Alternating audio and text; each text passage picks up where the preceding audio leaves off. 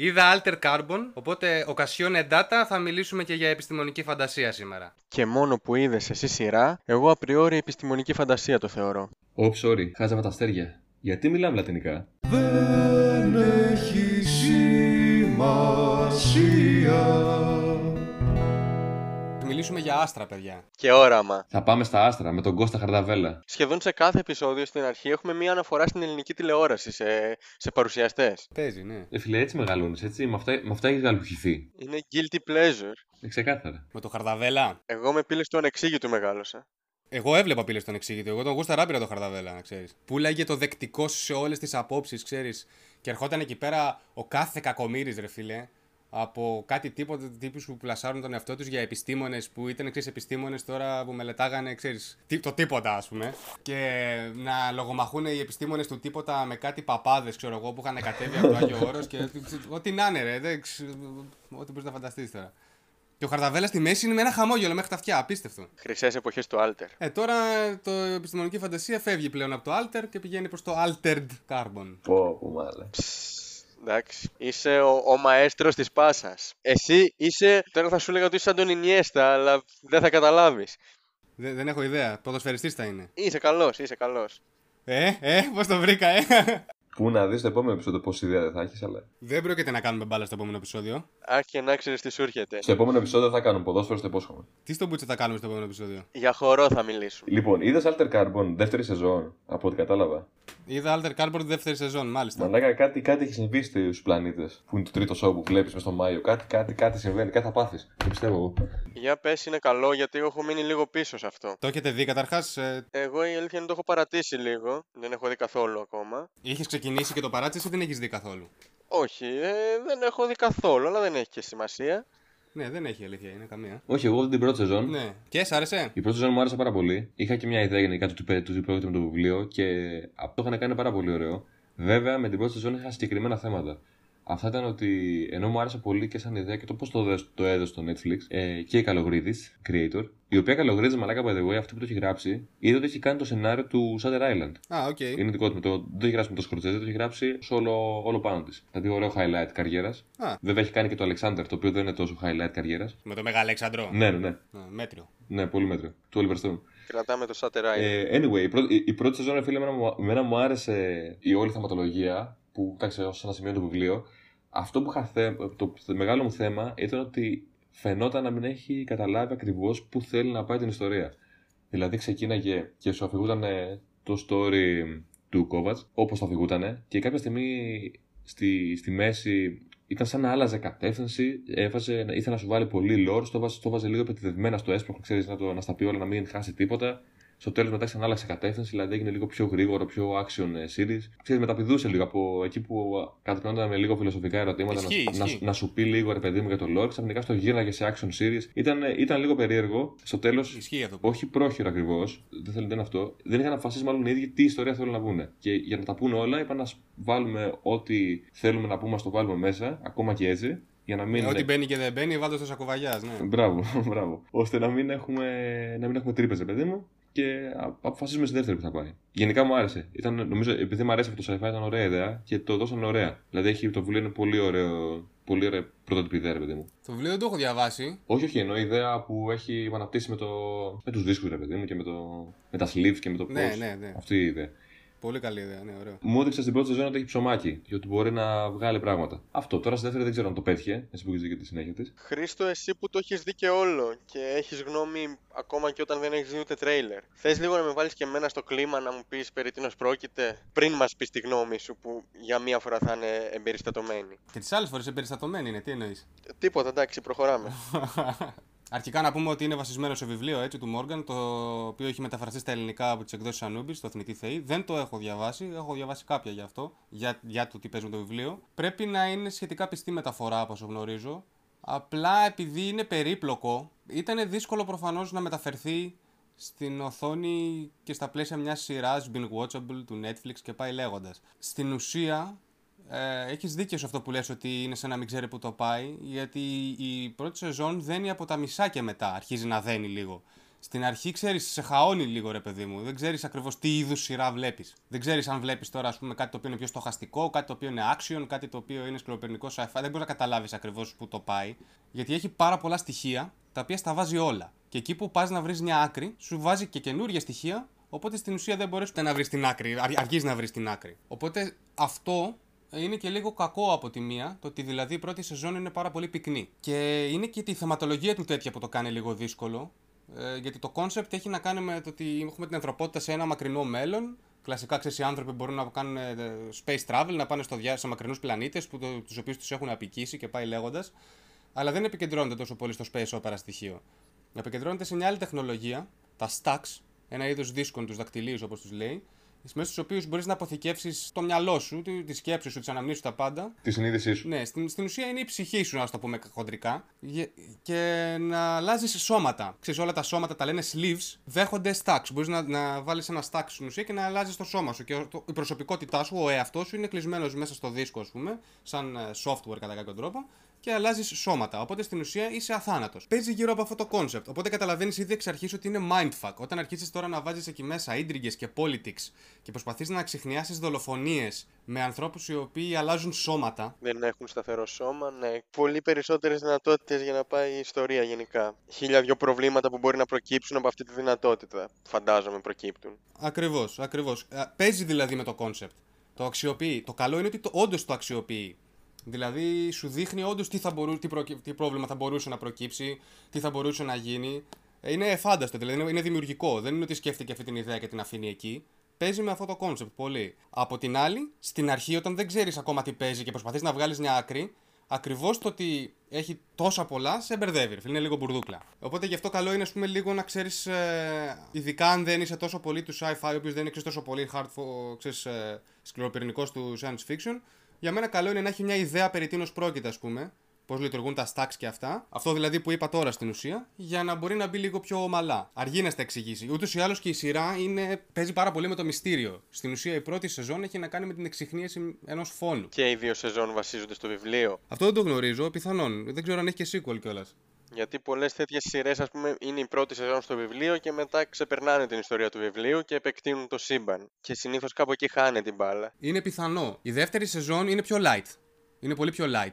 Αφενός επειδή γνωρίζεις το lore, αφετέρου δεν ξέρω, είναι και πιο απλή η υπόθεση. Οπότε είναι όντως πιθανό να μην είναι βασισμένο στο βιβλίο και να είναι δικό τους, ξέρω εγώ, και να το έχουν κάνει απλά πιο light γιατί δεν είχαν πρωτογενές υλικό. Μπορεί και να μην ισχύει, μπορεί να υπάρχει sequel. Αυτό δεν το γνωρίζω, γιατί δεν έχω διαβάσει τα βιβλία. Έχω δει μόνο τις σειρές. Ωραία η δεύτερη σεζόν. Έχουν το πολύ ωραίο στοιχείο το ότι επειδή παίζουν με αυτό το concept των stacks, αλλάζει ο πρωταγωνιστής. Οπότε έχεις άλλο πρωταγωνιστή, άλλον ηθοποιό να κάνει τον πρωταγωνιστή στην πρώτη σεζόν, άλλον ηθοποιό να κάνει τον πρωταγωνιστή στη δεύτερη σεζόν. Και αυτό θα του τηρήσουν έτσι, φάση Doctor Who, ρε παιδί μου.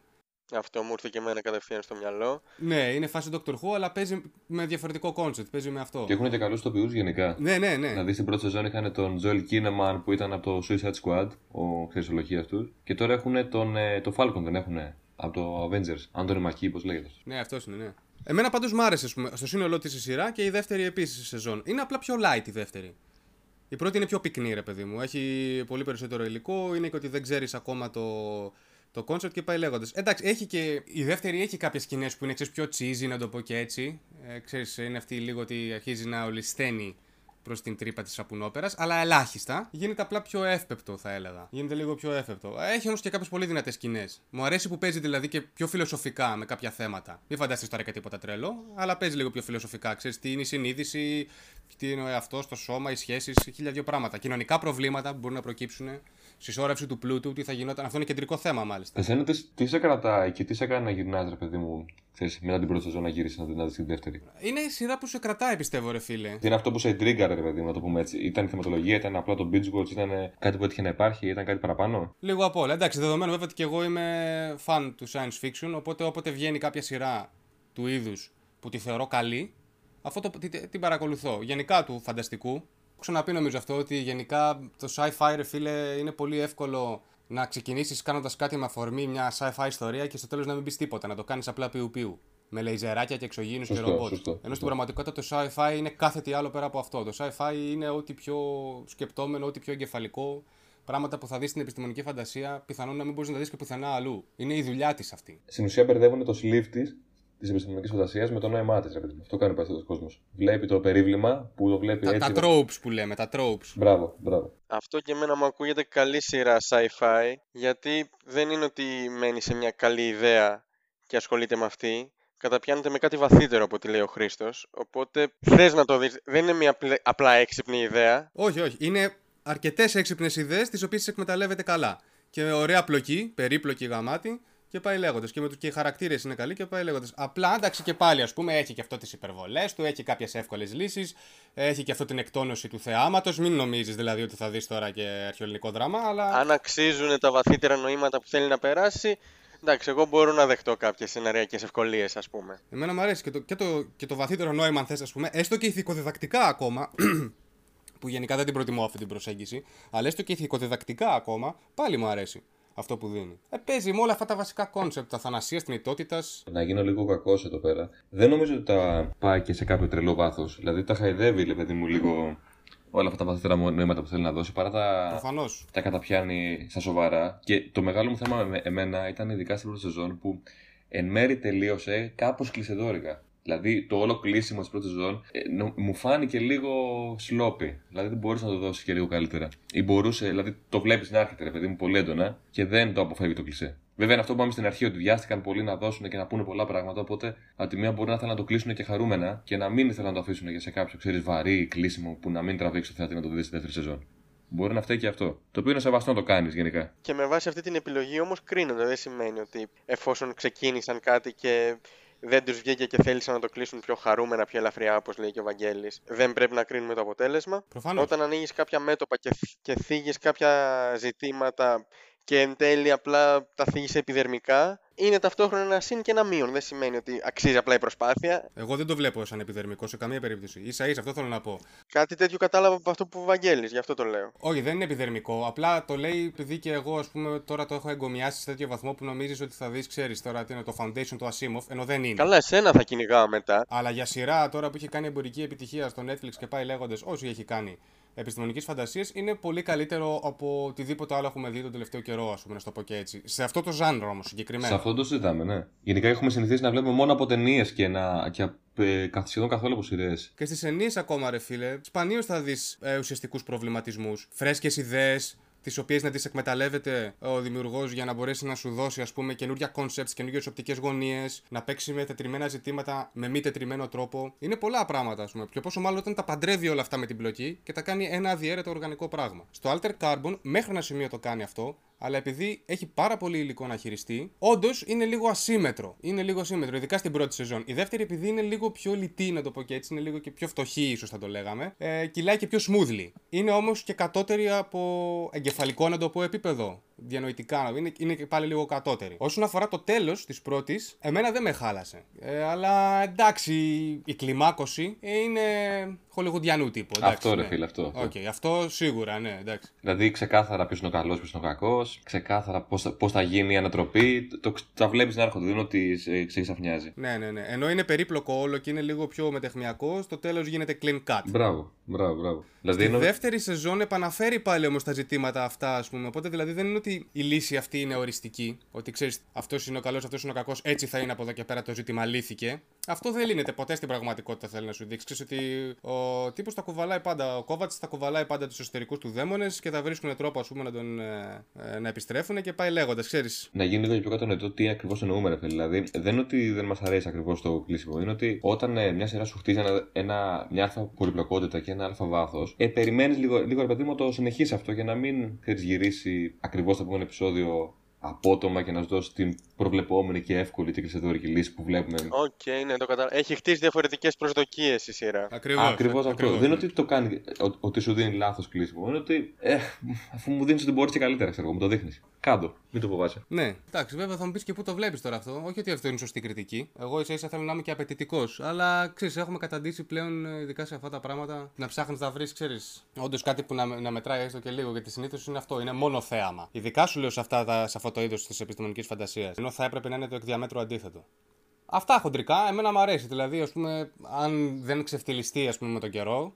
να βγαίνει κάθε σεζόν να γίνεται όλο και χειρότερα την προηγούμενη, ας πούμε, εγώ θα συνεχίσω να το βλέπω. Ελπίζω να μην γίνει. Το θέμα δεν είναι αυτό. Το θέμα είναι, για να κάνω και μια πολύ μικρή αναφορά σε αυτό το φαινόμενο, ότι όντως έχουν πάσχει το sci-fi συγκεκριμένα πάλι σε όλες τις μεταφορές του, ανεξαρτήτως του αν έχει πρωτογενές υλικό ή όχι. Δηλαδή, εδώ βλέπεις ταινίες οι οποίες έχουν πρωτογενές υλικό και πάνε για φούντο, ας πούμε. Είναι τίποτα. Είναι ένα τίποτα. Δηλαδή, δες το Ender's Game. Το περιμέναμε πόσα χρόνια να βγει το Ender's Game. Δεν ξέρω αν το έχετε δει. Εγώ δεν το έχω δει. Μην το δεις, δεν είναι τίποτα.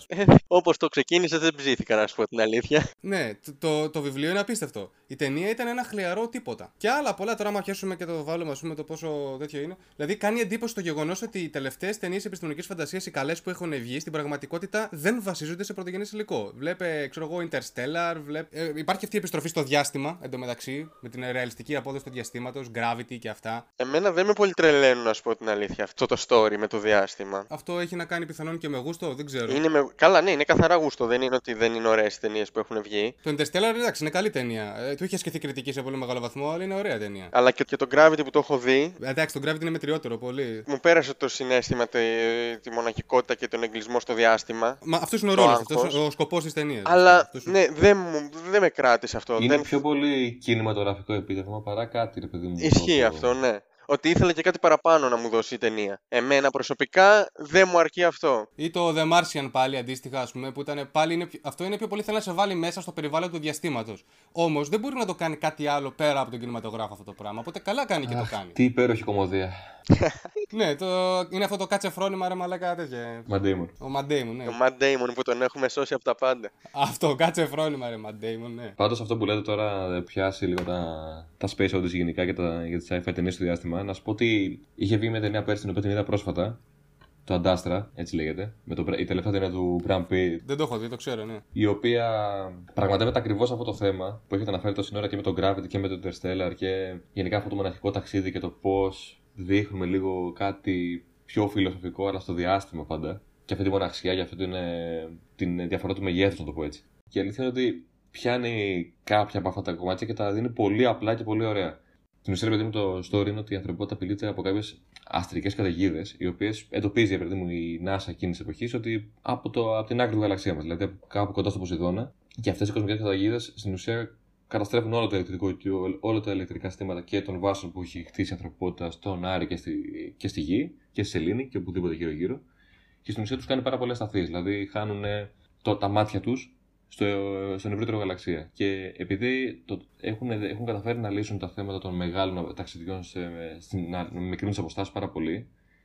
Τι λύση δίνουν εκεί, πώς το κάνουν αυτό. Αυτό, να ξέρεις, είναι μεγάλο κριτήριο ποιότητας στα έργα επιστημονικής φαντασίας. Είναι η απάντηση του συγγραφέα ή του δημιουργού, εν πάση περιπτώσει, στο space travel. Αυτό δείχνει τι είδους επιστημονική φαντασία κάνεις. Αυτό το κάνουνε. Δεν ξεκινάνε από τη γη να πετάνε. Δηλαδή έχουν χτίσει βάσεις ενδιάμεσες. Και το πάνε με σταθμούς. Και το πάνε με σταθμούς. Ακριβώς, το πάνε έτσι. Μπράβο. Ωραία. Το οποίο είναι τίμιο, δηλαδή είναι ωραίο. Και στην ουσία το story είναι ότι επειδή στην τελευταία αποστολή ο πατέρας του, που ήταν ο πατέρας του πρωταγωνιστή, που είναι ο μεγάλος pioneer, ρε παιδί μου, αυτός που είναι ο πρώτος που έχει βγει μπροστά να κουβαλήσει τις σημαίες της ανθρωπότητας και να βρει νοήμωνα ζωή, να ανακαλύψει νέους κόσμους, είναι ο πρώτος που θα πατήσει στους νέους κόσμους. Είναι αυτός που είχε χαθεί, μας λέει το story, ρε παιδί μου, κάπου κοντά στο Ποσειδώνα, και υποθέτει η ανθρωπότητα ότι αυτές οι αστρικές βροχές που έρχονται από τον Ποσειδώνα, υποθέτουν ότι κάποιο ατύχημα που έχει συμβεί εκεί πέρα είναι αυτό που τις προκαλεί. Ωραία. Δεν δίνει το παράλογο, δηλαδή δεν θα δεις, ξέρω εγώ, τέρατα και τέτοια πράγματα.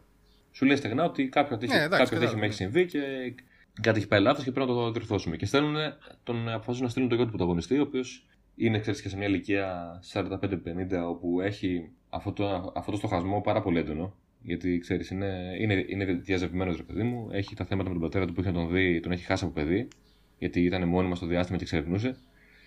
Και τώρα ξαφνικά τον στέλνει να τον σώσει ή να τον βρει, ή να βρει αν είναι νεκρός, ζωντανός ή οτιδήποτε. Και όλη στην ουσία η πορεία του, το διάστημα που φεύγει από τη γη, το διάστημα που πηγαίνει στην πρώτη βάση στον Άρη, το διάστημα που πηγαίνει στην πρώτη βάση στη Σελήνη, το διάστημα που πηγαίνει στην πρώτη βάση στον Άρη και με το πώς ξεκινάει να φτάσει εκεί και το τι θα βρει εκεί, όλο αυτό έχει ένα voice over από πάνω. Αλλά επειδή το δείχνει πάρα πολύ γρήγορα να συμβαίνει.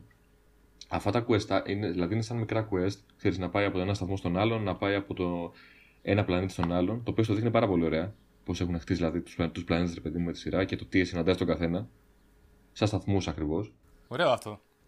Το κάνει γρήγορο. Σαν concept. Οπότε στην ουσία, ενώ έχεις μια ταινία η οποία σου θέτει πολλά, θέτει στον εαυτό της πολλά φιλοσοφικά ερωτήματα, βλέπεις τον ήρωα να αγκομαχάει και να ξέρεις να του γυρνάνε όλα τα κατάλοιπα που έχει από παιδί, αλλά να είναι σιωπηλός, δηλαδή γι' αυτό είναι voiceover, είναι στην ουσία όλο στο κεφάλι του. Ταυτόχρονα τσουλάει γρήγορα. Ενώ δηλαδή έχει ένα κάποιο βάρος και είναι λίγο αρχή στη σκέψη, τσουλάει γρήγορα και δεν σε κουράζει. Δεν χάνει δηλαδή σε αυτό το πολύ βαθιά θεωρητικό πλαίσιο το οποίο μπορεί να χάσει το θέατη. Και νομίζω αυτό είναι το μεγάλο στίγμα που κερδίζει. Και με την εξέλιξη που έχει προς το τέλος και με τις επιλογές που θέτει τον ήρωα να κάνει και με το πώς κλείνει την ταινία. Γιατί όταν θέτεις πολλά ερωτήματα, το θέμα είναι να τα απαντήσεις κιόλας αργά ή γρήγορα. Ναι, δεν είναι ρητορικά. Έχει closing. Δεν είναι ότι θα σε αφήσει, ξέρεις, μετέωρο. Εσένα σε ικανοποίησαν οι απαντήσεις αυτές ή όχι? Φάνηκαν προφανείς, για να πω την αλήθεια. Αυτό δεν σημαίνει ότι δεν μου άρεσε. Το κάνανε ωραία, θεωρώ. Ήταν μια ιστορία που χρειαζόταν να έχει τέλος. Γιατί αν δεν είχε τέλος θα υπήρχε θέμα. Δηλαδή θα ήταν ένα στοχαστικό παραλήρημα, ωραίο οπτικά, με ωραίο soundtrack. Αφού σου φάνηκαν προφανείς όμως οι λύσεις, γιατί δεν θα ήταν ωραίο να μην στις δώσει? Γιατί για να λες προφανείς σημαίνει ότι ουσιαστικά είναι ένα ερώτημα που ο καθένας μπορεί να το απαντήσει, απλά θέλει να σε βάλει σε σκέψεις για να το απαντήσεις μόνος σου. Αυτό που εννοώ όταν λέω προφανείς, το εννοώ σαν αερακά. Δηλαδή, όταν το βλέπεις, ρε παιδί μου, υποθέτεις ότι άμα πεις πώς θα το τελείωνα, θα το πάνε προς τα εκεί. Δεν δίνει ένα closing λίγο πιο πρωτότυπο. Υποθέτεις δηλαδή ότι η πλοκή θα πάει προς τα εκεί, όχι ότι η απάντηση σε αυτό το ερώτημα που θέτει αντικειμενικά είναι αυτή. Ναι, ακριβώς. Η τελική εξέλιξη που θα έχει σε αυτά τα ερωτήματα που σου έχει θέσει θα είναι αυτή που σου δίνει. Αυτό είναι το προβλέψιμο εγώ. Δηλαδή, είδα κάτι, ρε παιδί μου, το οποίο μου άρεσε πάρα πολύ. Μου άρεσε οπτικά αυτό που προσπαθεί να κάνει. Μου άρεσε η ιδέα του να θέσει αυτά τα ερωτήματα και δηλαδή, πάνω σε αυτή την ιστορία. Δηλαδή να σου πει μια sci-fi ιστορία, πιάνοντας ένα πλαίσιο κάτι περισσότερο από τον Gravity, κάτι λιγότερο από τον Interstellar, και να στο απαντήσει όπως το απαντάει. Δηλαδή είναι μια ενδιάμεση ιστορία, ολοκληρωμένη, με αρχή, μέση, τέλος ξεκάθαρα, το οποίο ικανοποιεί, γιατί το να μην δώσεις αυτό το συγκεκριμένο τέλος που δίνεις, παρόλο που είναι προβλέψιμο, εμπεριέχει πάρα πολλούς κινδύνους. Δηλαδή, αναγκαστικά, αν δεν τελείωνε όπως τελείωνε, έπρεπε να βρει κάτι πολύ καλό σε νερακά και πολύ έξυπνο, ώστε να σε αφήσει αυτήν την ικανοποίηση. Γιατί άμα δεν σου αφήσει αυτήν την ικανοποίηση, μετά θα μπορούσαμε να πούμε πολύ εύκολα ότι είναι αερολογίες αυτό που σου λέει. Δηλαδή, ότι άμα δεν δώσει ουσιαστική απάντηση σε αυτά τα ερωτήματα που θέτει από την αρχή, κάνει την μπάλα τελείως. Και μετά, δηλαδή, άμα δεν έχει να κλείσιμο, είναι αέρας τα ερωτήματα που σου θέτει. Θα τελειώσει την και θα πεις τι ήθελα να μου πει τώρα. Δηλαδή, θα ήταν φλού, ναι. Ναι, αμπελοφιλοσοφίες. Και είναι και στο διάστημα, το οποίο βοηθάει πολύ, πιστεύω. Δηλαδή, άμα είναι πολύ πιο σωστά τα ερωτήματα που θέτει όταν είσαι εκεί, όταν σου δείχνει εικόνες που είσαι εκεί έξω και προχωράς πραγματικά στο άγνωστο και πραγματικά στο σκοτάδι, και όχι στη θεωρία που το δείχνουν οι ιστορίες γνωστικοί. Το καταλαβαίνεις δηλαδή πολύ πιο άμεσα. Άμα στο τελείωνε και φλού, ξέρεις και στον άφηνο, ξέρεις κάπου στο πουθενά. Θα ήταν κάτι ενδιαφέρον στην ταινία, αλλά δεν θα έχει έρθει το κάτι παραπάνω. Η ολοκλήρωση βοηθάει πολλές φορές. Ναι, αυτό το οριστικό τέλος πάντων. Ναι. Από ό,τι κατάλαβα, η πλοκή δεν είναι το νούμερο ένα χαρτί του, ας πούμε. Είναι η αισθητική του, είναι οι προβληματισμοί που θέτει, είναι το. Το ζουμί της ταινίας είναι αυτά τα φιλοσοφικά ερωτήματα που θέτει, αυτοί οι προβληματισμοί που έχει, όντας μεγαλωμένος έτσι σε μια γη που έχει αυτά τα στάνταρ και πολλά συναφή γύρω από αυτό. Μάλιστα. Interstellar ή Ad Astra? Αυτό το απάντησε ήδη, είπε κάτι λιγότερο από Interstellar. Γαμώ, το ήθελα να το θέσω έτσι. Ωραία, τότε θα το θέσω αλλιώς.